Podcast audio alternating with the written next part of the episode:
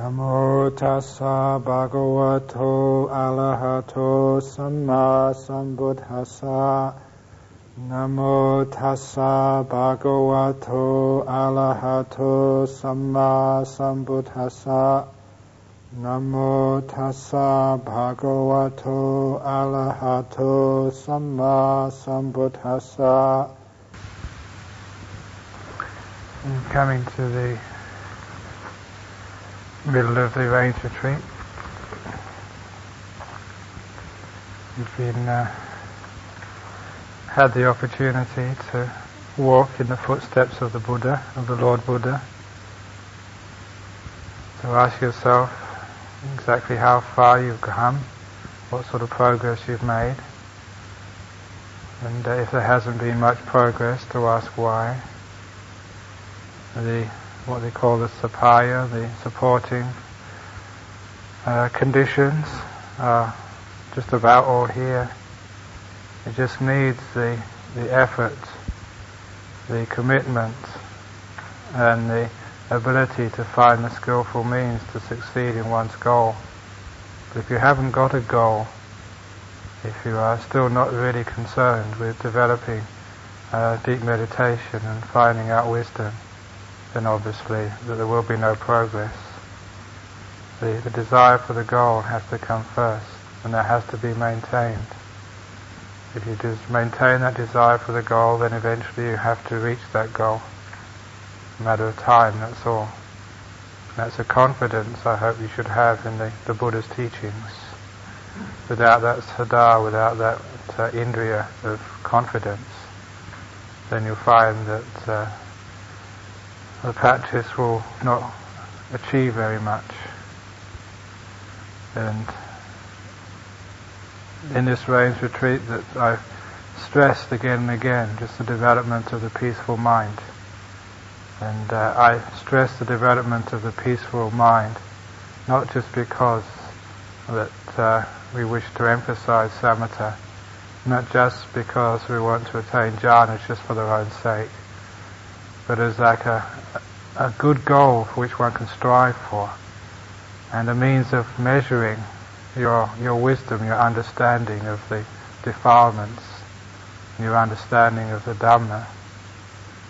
I've uh, said here before, and it's uh, a very meaningful teaching, that the measure of your understanding of the Buddha's teaching, the measure of your knowledge of the Dhamma, is not how many sutras you can quote not your understanding of Pali. It's not whether you can write books and articles and dispute with others and be right.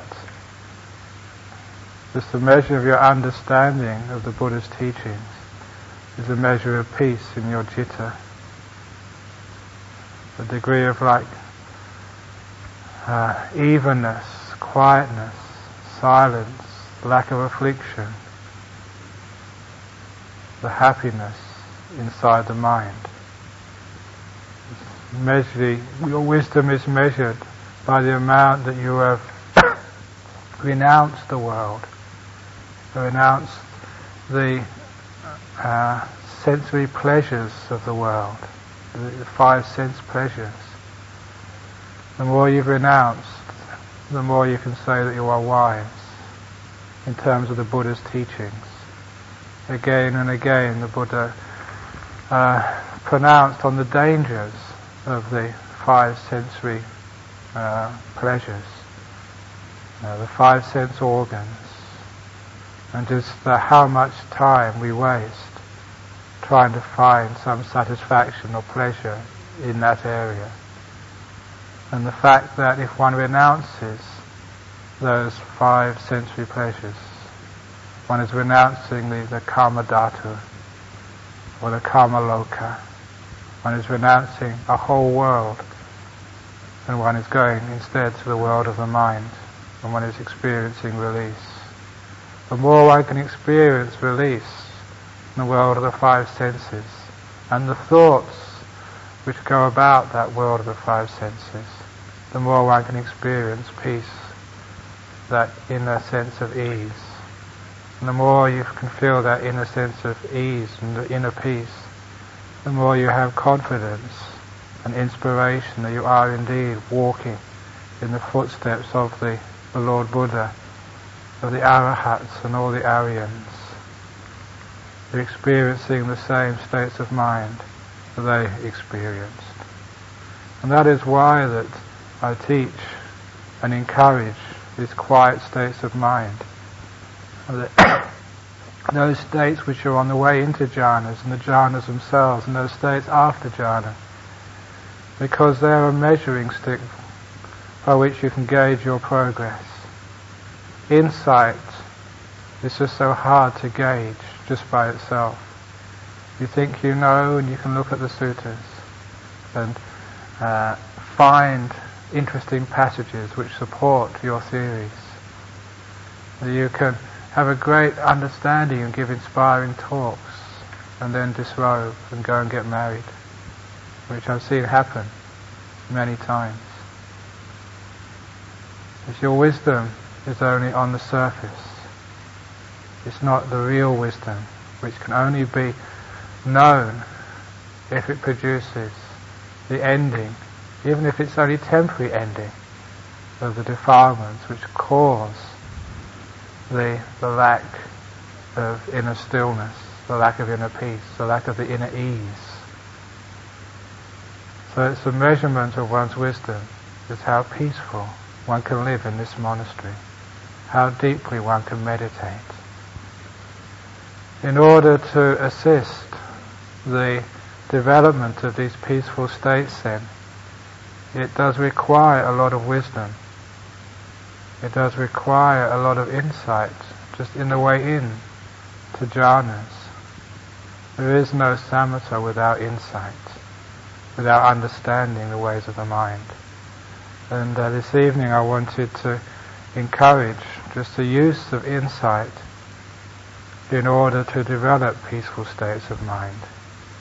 In particular, uh, repeating a, roughly a talk I gave a few years ago, on developing certain perceptions throughout the day, which will encourage one to renounce, to let go of what is a burden and a disturbance for the mind. And by developing those perceptions, those ways of looking, that if one is doing it properly, it should develop the, the peaceful mind. And you can do this throughout the day, or especially you can do it while you're meditating where you're following those steps of anapanasati, the mindfulness of the breath, to incorporate these perceptions, to give the, the mindfulness some sharpness, some penetration, so you can dive into peaceful states using the power of wisdom. The sorts of uh, perceptions which you can develop, you can even like start with anicca sanya, just the perception of the impermanent nature of things, the uncertain nature of things. Just uh, one of the other monks was uh, commenting some weeks ago that uh, reminded me that as a young monk that uh, I was an expert on the Vinaya and I could quote many passages and I could argue cases with great authority. I've forgotten most of that now. And all that, recollect all that effort and time which I put in, researching, you know, the hours, and going not just through the, uh, the Pali, but the Thai translation. The Thai translation of the commentary, which is excruciating Thai. Just to, to read it, it was so terse and used some very old language. But I had to learn my way through that so that I could understand what the translators were saying so I could understand some of what the commentary was trying to say. It took a great deal of effort just to learn all of that. And just even for one little point of Vinaya, sometimes you'd read through hours trying to find what you were looking for. There were no indexes to the, the Thai uh, translation of the commentary. And I used to go and read the whole lot of it just to make sure that I didn't miss anything. Hours, days, forgotten it all now. what a waste of time when you really t- t- come to think about it.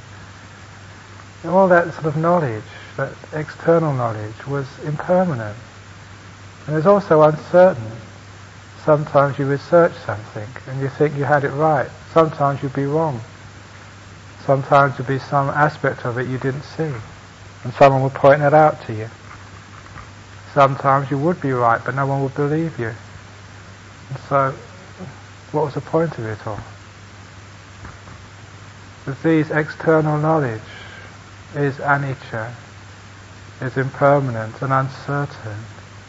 And if you wish to build up your practice on such knowledge, and on just such knowledge alone, rather than realizing this is a tool which you have to use to develop peaceful states of mind, not just as a tool for disputation, not just as a tool for thinking that you are someone in the Sangha, that you are knowledgeable, that you are the expert. In fact, I warn any of you, if you are an expert, please don't tell anybody. Because if you keep telling anybody, you'll get lots of letters back, people asking you questions on very uh, defined points of Vinaya, which never come up in practice anyhow.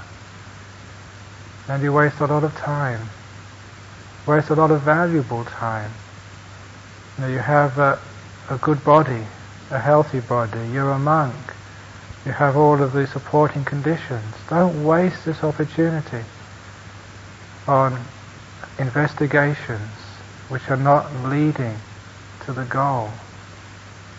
A certain amount of knowledge of the Vinaya is required. Like anything else, you can go overboard. A certain knowledge of the, the written Dhamma is essential. But again, one can get over, go overboard on nitpicking points. All these things are in the realm of anicca. The Dhamma is, and I'm going to pick a, a Mahayana simile, which I approve of for a change, which is a finger pointing at the moon. All those teachings are just for that. They're supposed to be asking you to do something. When you do the anicca the perception of the impermanent, if you keep that in mind and sustain that perception, you'll find that most of that which we call knowledge is just thinking. It's just like words which we keep repeating in our mind. And we support them with more arguments and more words. But they're never true. They never really get to the point of it. They just go round in circles. There's, a, one of the uh, monastics here uh, made the point in the interview a few days ago. There's a lot of difference between thinking and knowing. If you can know that difference, you know just how unreliable thinking is. And that knowing is the only way that you can find the real truth of things. Get to the real data, not what you conceive the data to be, not how you interpret the data not how you intellectualize it, but get to the real data of experience. Whether it's thoughts, whether it's perceptions, whether it's sensory objects, anicca, all impermanent. Everything in the outside world you're going to have to let go of. All of your knowledge, all of your notes, all of your books. Eventually have to be burnt, gone. Sooner the better. The anicca or not only just the objects of the mind such as possessions, but also some of the moods in the mind as well. Sometimes you may be sitting meditating and thinking you're getting nowhere. Just whatever state of mind you're in, to know that is impermanent, it can't last. And just if you can watch the aspects of that state of mind as like impermanent, it's fading, it's changing, it's always altering. And it gives you the sense of not wanting to control it, not wanting to possess it, but just being this thing which I keep on saying, being the passive watcher of all of this thing. It's this whole world, what you're perceiving, what you're conceiving, what your consciousness of is continually just breaking apart, breaking apart, with nothing solid. To develop that anicca until it feels as if you've got nothing to stand on at all. Not even any point of view to stand on. Not even any concept to stand on. Not even any person to stand on. Just to see this, this anicca just go so deep that everything which you hold dear, everything which you've uh, based your perceptions and conceptions, even your consciousness on, all of that tends to crumble away and disappear. Allow it to crumble away. If it's an emotion like fear comes up, allow fear to crumble away. It's all impermanent. It's all changing. It's all disappearing in front of your very eyes. With the anicca sanya, hopefully you can also develop the viraga sanya as well. Actually to see all of these things just fading away, fading away, fading away. It's nice to do the viraga sanya, things fading away.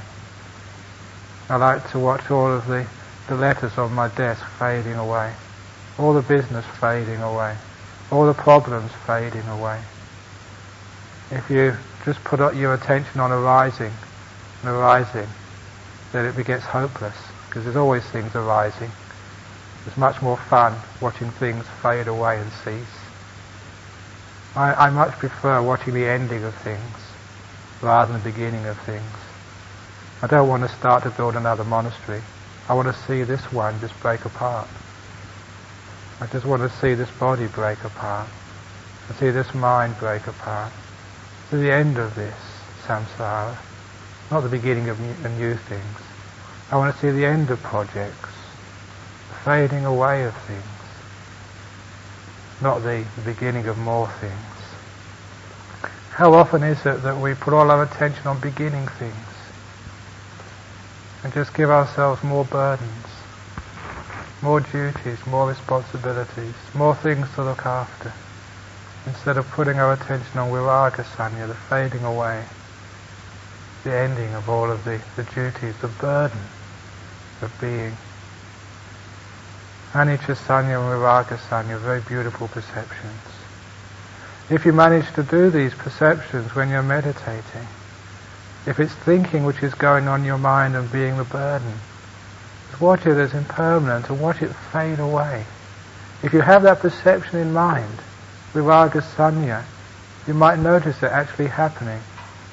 Just the power of thought just gets weaker and weaker. as this impermanent, uncertain, uh, untrue, untrustworthy. Just allow it just to fade away completely. By doing that sanya, by putting that sanya in your mind, you find it's a way of actually happening. Sanya is such that whatever sanya you choose, you tend to see. Remember the simile which I've given before, like Sanya is just like the choosing the different packets of soap powder on the supermarket shelf. Whichever one you want to choose, they're all up there. And Sanya just chooses the one you want. Very often, Sanya just chooses from habit. It's the same old soap powder you, bought, you buy every week. Not that it's the best or the cheapest, it's just habit, that's all. That sanya is just full of habit. But if you, instead of like following the old habits of sanya, you do the new habits of sanya, and you choose from the shelf, the supermarket shelf, viraga sanya. And actually, that's what actually you, the mind takes up. Whatever it sees, it sees things just fading away and disappearing. It sees thought just disappearing. It sees all the concern for the sensory world just disappearing. It is the sound which dis- disturbs you, not just anicca, because anicca is what rises and falls away and rises again. That's anicca. Viraga is it fades and disappears. And see your interest in these disturbances like fade away. As you become more attuned to the actual process of fading rather than what's happening out there, what's disturbing you. You start just to allow just the mind to settle down. Because the quiet states of mind are the result of many things disappearing, fading away. To allow the body to fade away. The body is impermanent, you can see it sort of always changing, but to see it fade away is just so beautiful. Just, you know, the legs just fading away, the arms, the back, the head, just everything just fading, fading, fading. This is like the way of developing renunciation. Renunciation is not just renouncing you know, your ability to go to the cinema and go and come where you please. It's not just renouncing money. Renunciation is renouncing the body.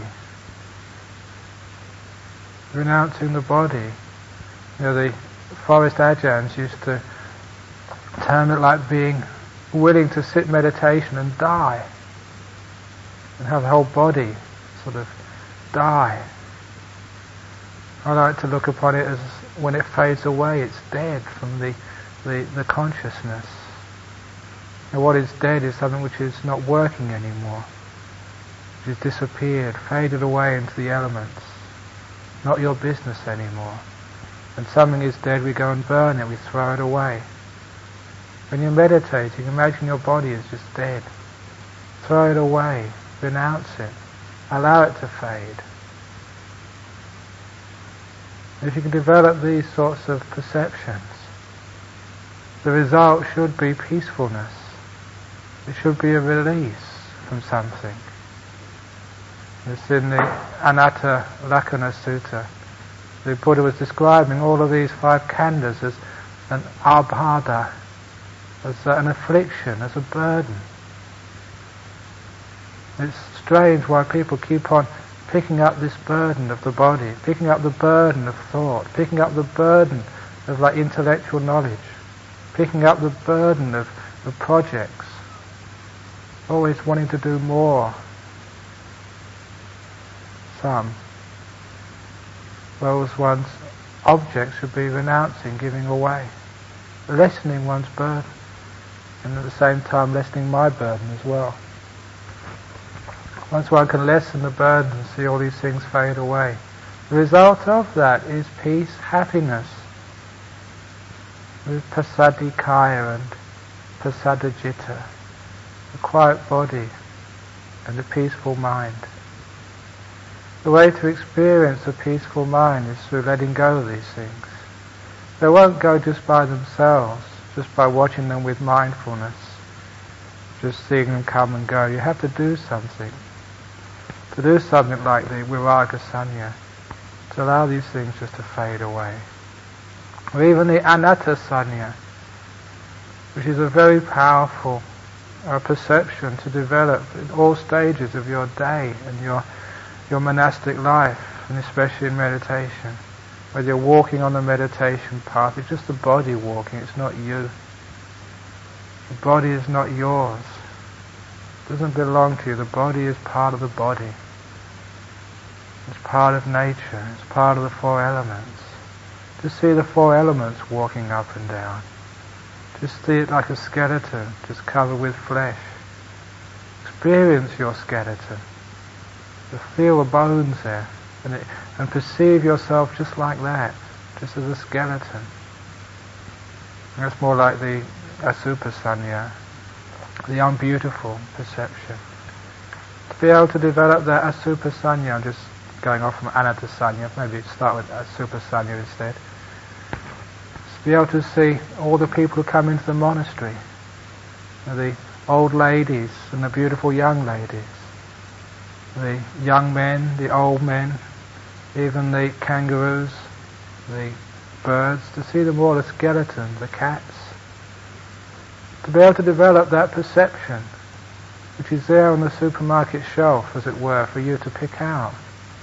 If you can do that, it's very useful, it's very beneficial.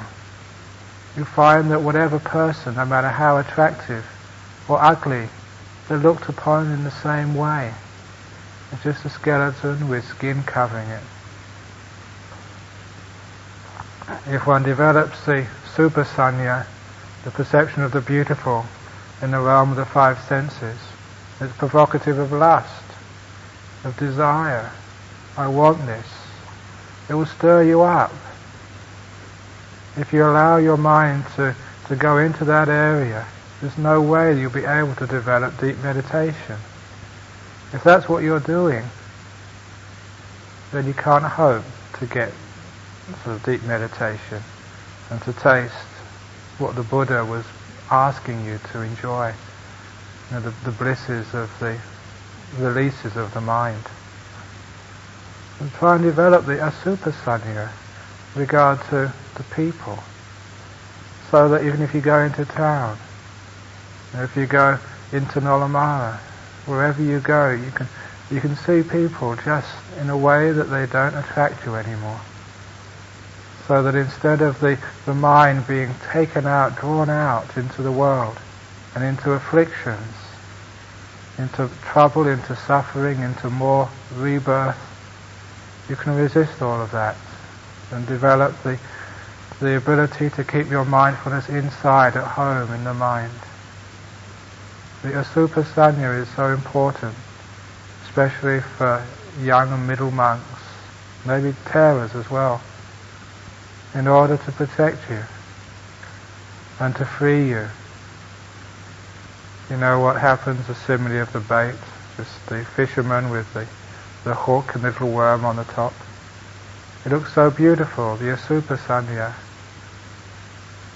doesn't come up. You don't see that that's going to cause you problem. There's also the adinawa sanya, the, the perception of the dangers in these things, perception of the danger in food, the perception of the danger in sensual fantasies, perception of the danger in too much sleep, the perception of the danger in, in too much talking. This is one of the other perceptions which one should develop. That's actually in the Girimananda Sutta the perception of, of danger, the disadvantage. If you don't perceive the danger in these things, you'll get caught up. You get caught up in these things. I just recall the other day because we were talking about funeral services in Thailand when Ajahn Chah's preceptor passed away. Well, I was in uh, Wat Nana Chat at the time, his preceptor lived in the village of Bung Wai, and uh, Ajahn Chah invited all the Western monks because we had been looking after that old uh, preceptor of Ajahn Chah, going to do some uh, acharya wata, the duties to a teacher towards him in the village. We all went over for his funeral to to uh, join in the chanting. And after the chanting was finished and the body was put on the pyre to be burnt, Ajahn Chah stayed for another half an hour talking to some lay people, so we stayed as well. And when we left, the party was already underway. Funerals in the village monasteries in Thailand, they get the uh, unpleasant stuff out of the way as soon as possible, and then they have their party. And I was just passing, I was very well restrained. I was practicing sense restraint. I knew there was all sorts of entertainments going on and I was putting my, keeping my uh, eyes to the ground. But I heard this Western music, and I looked up, and it was a stage with dancing girls on from the, the town, and these old poor orcs, these 60 and 70 year old men, had paid a baht or maybe a baht 50 to go up and dance with these uh, little floozies from Ubon. it's quite pathetic, really, but just going up and looking. As soon as I saw sort of one of these girls dressed in makeup and a beautiful dress, I put my eyes down straight away. But it wasn't enough. It wasn't good enough because that night I had a dream, a wet dream about those girls. Just one moment of lack of restraint was enough to bring up lust like that, and lust which reverberated throughout the night. Asubha sanya is just so important. The worms dangling on the, the hook are just there all over the place. If you don't have asubha sanya and adinava sanya, you're going to not only lose the opportunity to live happily in monastic life, you're also going to lose the opportunity to taste these beautiful jhanas. Develop these perceptions to the point that you can look up and see a beautiful lady and not have the least bit of lust the least bit of attraction towards them. Even to be feel a little bit of repulsion. To see the danger in even thinking about sexual matters or sensual matters. To do the same with the food you eat. The asupa nadinava sanya. You eat too much food, you just get all sleepy, you get fat, you get sloppy. Just eat the right amount, enough to keep you going for another day. Remember those uh, reflections which each one of you is supposed to do every day. Reflection on the four requisites. What this food is, is for. It's only for, it's for living the holy life, for doing the meditation for developing the Eightfold Path, which includes developing energy, effort, right effort, right mindfulness, and samadhi, jhanas, for developing renunciation.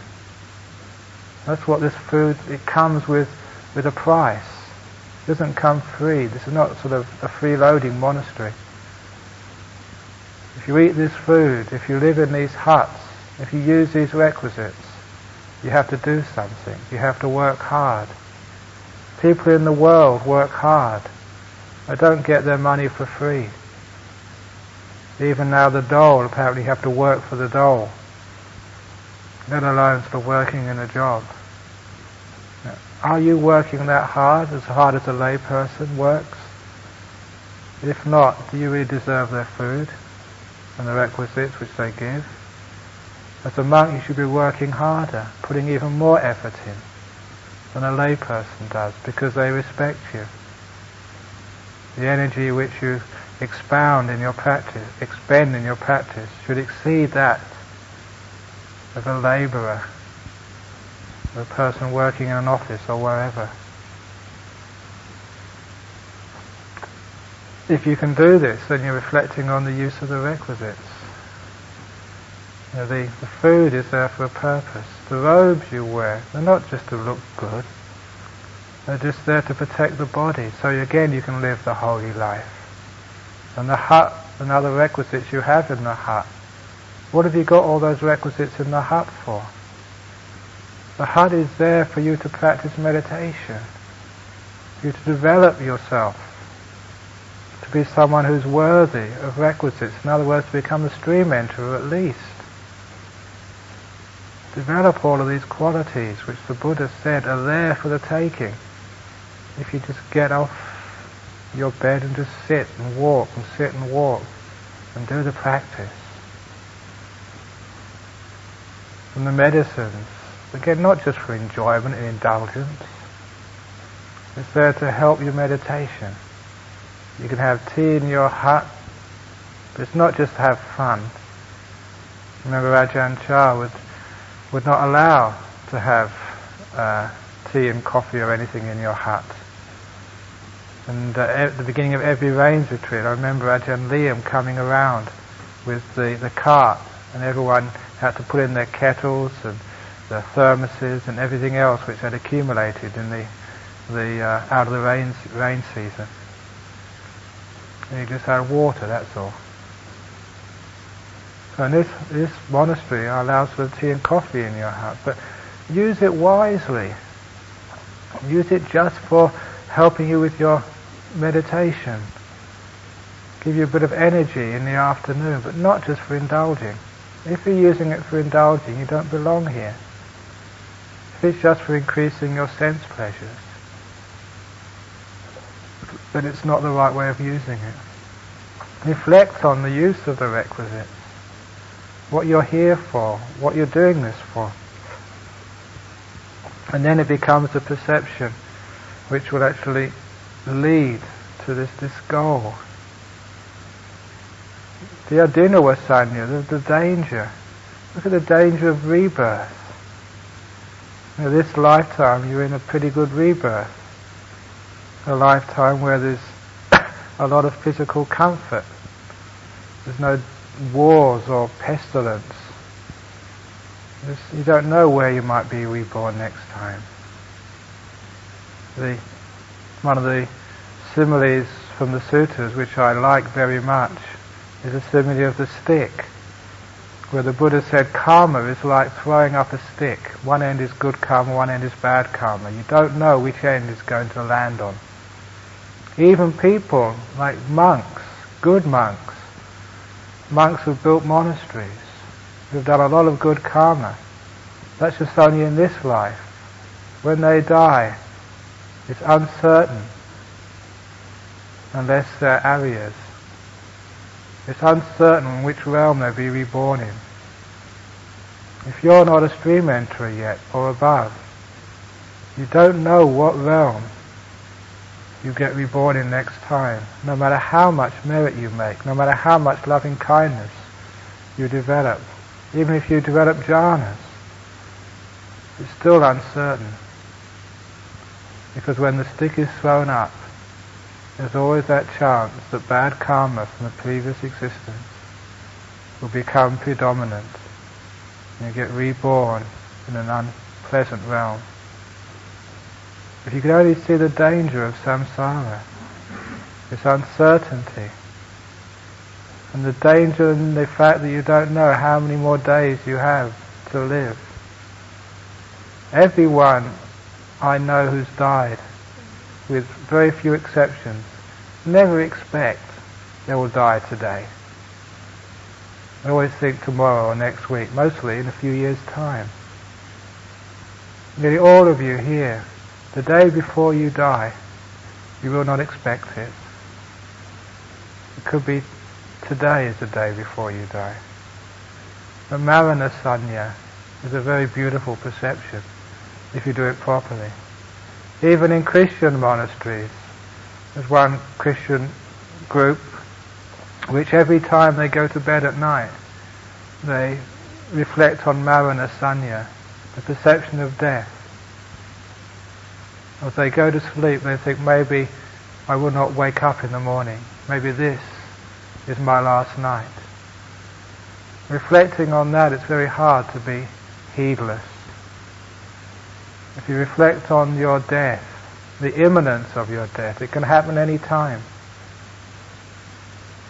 You know the Buddha's teaching on Maranasanya, not just tonight, but in the next breath. The monk who thought that the next breath he could die was the monk who the Buddha said really understood how to do Maranasati, the mindfulness of death. It's amazing how mindful you can become, how awake you can become, how clear you can become when you're about to die. If you can develop that intensity in the practice by using Maranasanya, you find again the mind doesn't get lost in defilements, in hindrances. These are skillful tools which help the meditation along. You develop the Maranasanya, then you find energy is very easy to rouse. When you go to bed tonight, when you lay down there, imagine that you're in a coffin. Imagine all the people, your relations, your friends, are standing around. The monks are reciting the chants around your body, your dead body, the end of your life. Have you used your time wisely? You know, one of the reflections for one who's gone forth at the end of your life. It's in the ten reflections. They say that at the end of your life, when your wise companions in the holy life, the wise companions in the holy life, ask you, have you achieved any uttari manussa dhamma, any stages worthy of one who's gone forth, the jhana, or stream entry, once returner, non-returner, arahat. If you haven't received any of these things, then you should feel ashamed in front of your friends. That's one of the reflections for one who's gone forth. These are ways to stimulate energy, to stimulate aspiration, to be able to point the mind, encourage the mind. I've told many people in the interviews that the difference between a puthujjana and an arya is paper thin. You can just punch through at any time. Just ignorance, illusion, delusion is just making you wander around that side of the paper. It's just so thin. It can happen at any time. It needs just confidence, perseverance. Then eventually it will happen. It has to happen. This is the Dharma, the promise of the Buddha. The problem with with monks is they don't try hard enough. They don't aspire. They lose faith in themselves. They're not confident enough that it can be done. They don't use enough of these skillful means which the Buddha laid down. All these different types of perceptions. I did actually talk earlier on the anatta sanya, but I never really um, developed that because I got uh, uh, sidetracked in my talk talking about asubha sanya. But anatta sanya again is an extremely powerful way of looking at the world, of contemplating. When you're on the meditation path, it's anatta sanya, walking backwards and forwards. This isn't me, this isn't mine, this isn't the self. Look at the body. This isn't mine. It's nothing to do with me. Just something I rent. Just something which came from my mother to my father. Will go eventually back to the funeral directors. Will end up in Karrakatta or Fremantle if you stay in Australia long enough. It's not mine. So all the aches and the pains, even that the tiredness at night when you want to go to sleep, why, why are you bothering about this tiredness in the body? It has nothing to do with you. It's just the body. Just carry on sitting, carry on walking. The aches and the pains in the body, in the back, in the knees, in the legs. Is that your pain? If you can disassociate with this, this is just pain, not my pain. This is just body, not my body. It's practicing renunciation giving up, giving away. The idea of mine, of possessing, of owning, is the opposite of renunciation. The anattasanya is, it gets very close to nekkhammasanya, the perception of renouncing, giving away. As you do anattasanya, not mine, not mine, not mine, not mine. Look at the possessions in your heart. Are they yours? Not mine, not mine, not mine. Give them away. Empty. Give up. Because you have nothing and express having nothing by being a monk with few possessions. A simple monk. A monk who expresses their wisdom and understanding of anatta by being a monk who owns little. Because you know that none of this is mine.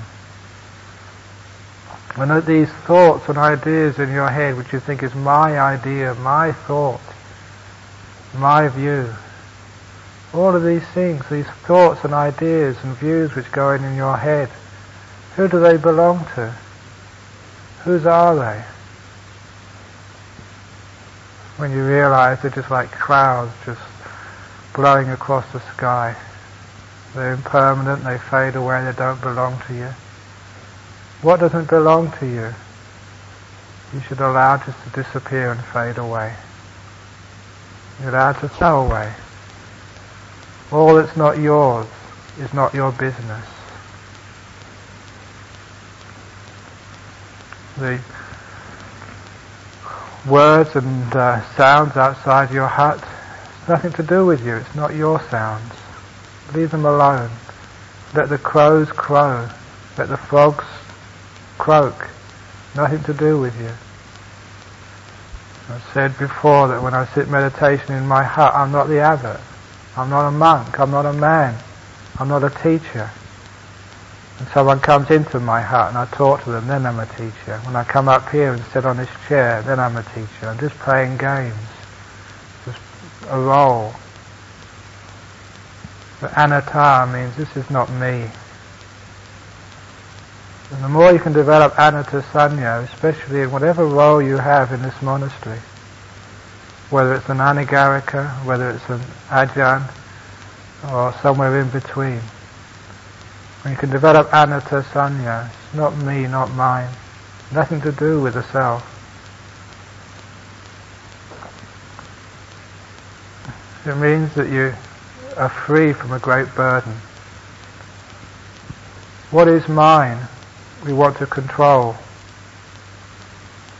Our body, if we think it's yours, you'll always be wanting to control it, trying to get it comfort, trying to get its own way wheedling, maneuvering, trying to get some sort of uh, happiness with the body.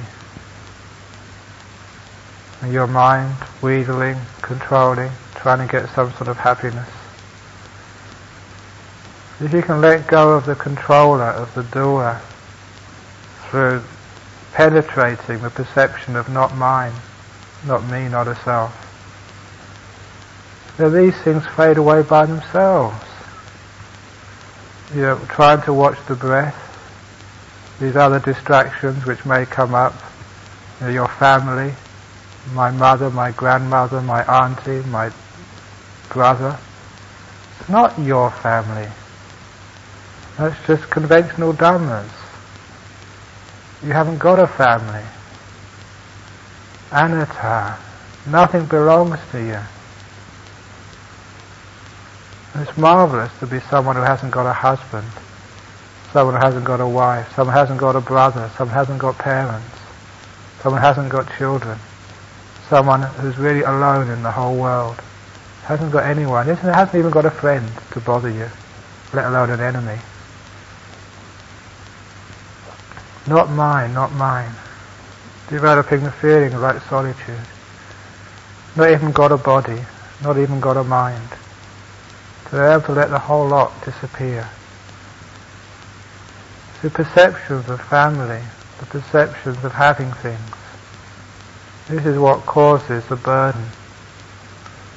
If you can develop this percept- perception of anatta again and again and again as you're walking on the path, this doesn't belong to me, this is not mine.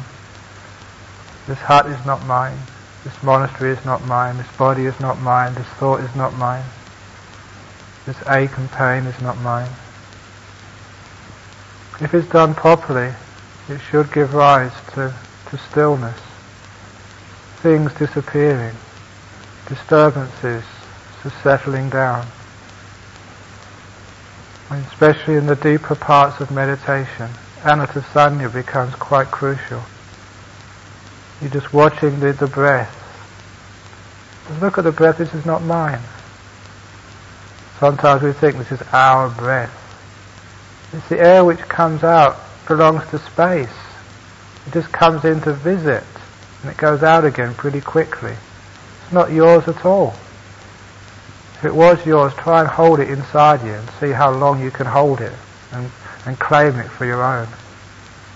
It just goes out quickly and some more comes in. Just visitors. It's not your breath. You just watch it passively.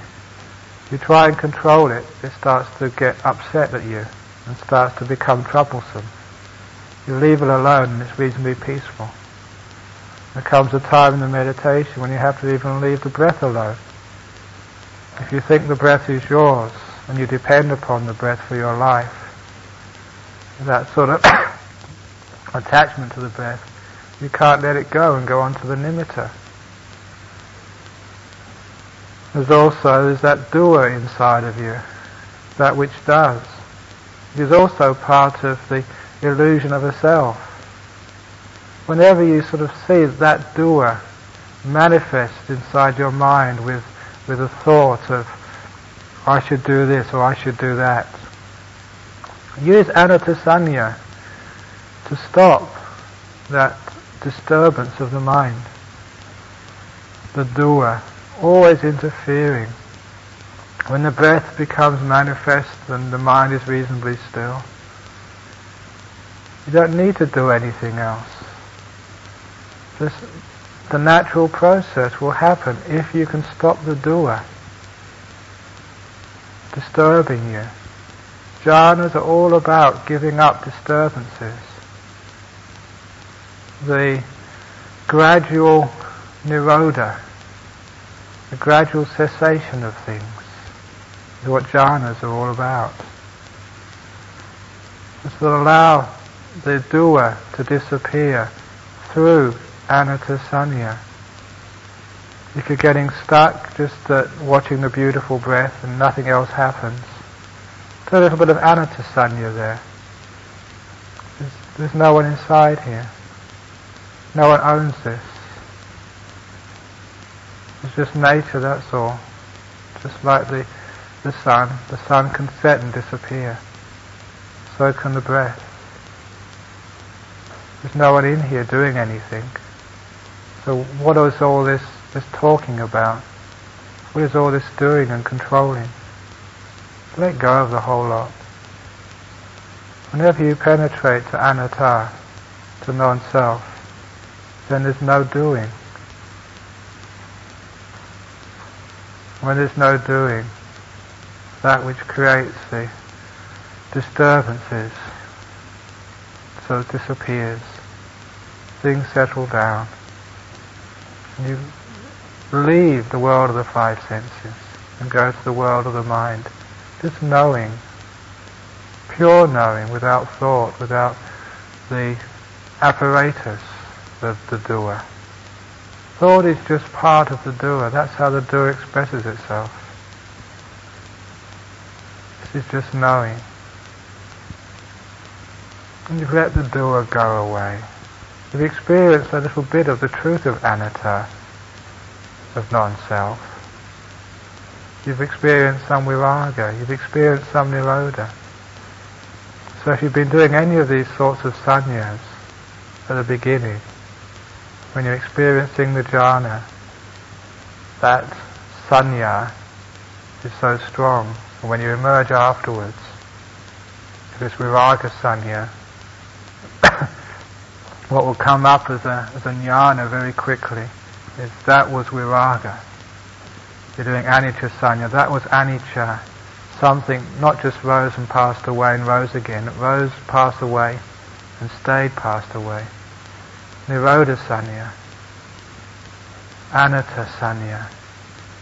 If you've gone into a jhana practicing anatta sanya, when you come out again, anatta sanya will be very strong. You look back upon that state with anatta, sanya. It's the way you're looking, what you're choosing from the supermarket shelves, the aspect of that experience which you're looking at. And then you've got a great chance not just to appreciate the jhana and what it actually was, but a great chance to penetrate the Dhamma, to see through experience, through thought, through, through reflective understanding. But looking back on what's actually happened, you've got a chance of penetrating to these great truths which the Buddha taught. Rupang anatta, sanya, Vedana anatta, sanya, sankhara, vinyanang anatta. All of these things. Actually to see something which has disappeared and thereby know that, that could not have been self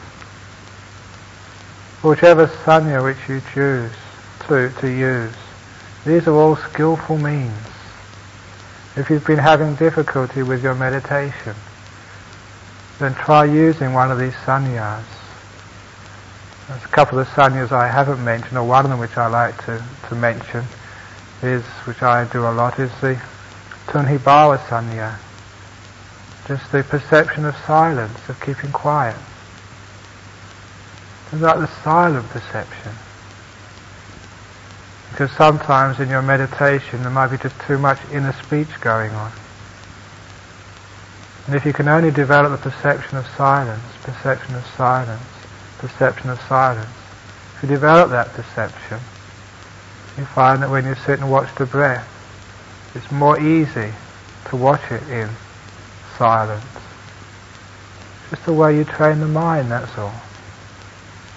Train the mind in not speaking. A lot of people, the only perception they have is perception of noise, perception of ideas, perception of thoughts. I even remember meeting one person years ago when I said, talked to them about meditation and say that, you know, the mind gets very peaceful and the thinking stops, that uh, she said, oh, you're unconscious. I said, no, no. He said, you're very aware, but you're not thinking. He said, that's impossible. And this lady could not even conceive of a state where you are completely awake, but not even a thought is running through your mind. You're not conceptualizing or even naming at all. But if you can develop like the perception of silence, it's something you can do in your hut on your meditation path when you're eating your meal. Even when other people are talking, you can still develop the perception of silence. The silence in your mind.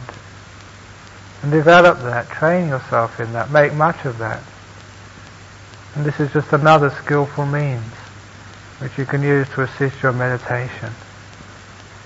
A way of meditation is having many skillful means. And these are all skillful means, many of them taught by the Buddha, which you can use. And if you use it properly, it will have an almost immediate effect of lessening the disturbances, not just in your meditation, but in your daily life in the monastery. Develop all of these sanyas, and any others which you like to invent for yourself, which create the sort of peaceful mind. Not only will you develop samatha and the jhanas, but you'll also develop great insight. Turning the mind in the right direction, training it, and gaining some of the fruits which you deserve to, to taste. Remember Ajahn Chah used to say again and again in Wat Pah Pong, he said, I've just planted all these fruit trees for you. I've done the work and all you need to do is just to wait for the fruit to drop. And that's what the Buddha has done. He's planted all these fruit trees for you. Just got to stay in the orchard. Do what the, the Buddha has taught you to do. With energy, with commitment. And it's only a matter of time when the ripe fruit just drops into your lap. And you can taste stream entry, you can taste once return and non-return, you can taste arahat, you can taste all the jhanas. It's there for you if you develop the mind. So this evening I gave a bit of a rambling talk about the, the different sanyas, the perceptions, which you should train yourself in to develop jhanas, to develop insight. So may you persevere uh, in the development of these sanyas.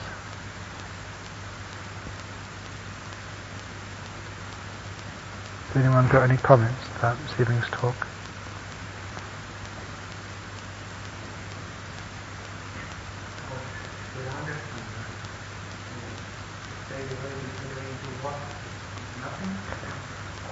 Viraga Sanya, does it fade away into uh, what? Fade away into nothing. It's uh, the Viraga Sanya fades away into something more sublime. If, uh, for example, if you are doing breath meditation, and there is any sort of dis- disturbance, such as thoughts, and you do viraga sanya towards that thinking, but then when that uh, thinking fades away, you just you're left first of all with not just the perception of the breath, but the perception of the absence of thinking the peace. And then you can take up the breath surrounded by that peace. The perception or the experience after any viraga is the perception of the absence of that thing. And with the absence of what's faded away would also be the perception of like relief. the happiness, the piti sukha, if you like, of the absence of something which was burdening you. Just like a person who's been had a rucksack on their back and they take it off.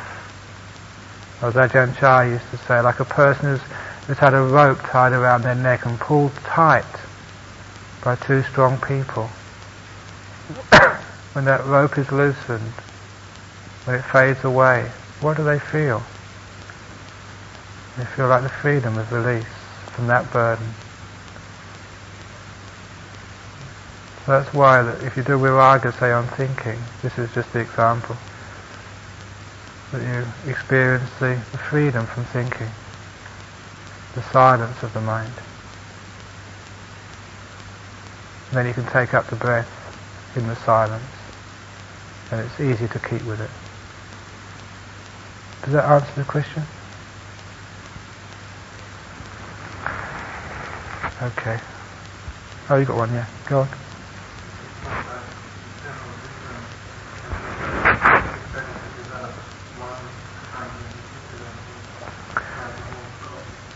I've uh, talked about many different types of sanya. Is it better to develop one type or many types? It's good to develop quite a few. The nature of the mind is that once it uses one particular skillful means, after a while that skillful means becomes dull and then it's a time to use one of the other skillful means. To be like the kangaroos in this monastery, they graze one area of grass, but they don't eat all the grass there, then they move on to another one to give that grass a t- chance to grow. And your main object is the anapanasati, and these are different tools which you use from time to time. What some will be, uh, you feel more at home with but if you've got two or three especially which you develop, then you can use them at different times. And you'll find because you use different ones from time to time, the mind won't get like bored or won't get uh, the only word I can use is like dull for the use. You often find that if someone gives you like a new meditation technique, or sort of a, a new skillful means and you use it straight away, that it's very sharp and you get good results. And after a while it doesn't work. It's just like the the mind is not that interested in it. It's not hasn't got as much chanda to use it as when it's fresh. So I would advise having two or three and using them in some sort of rotation.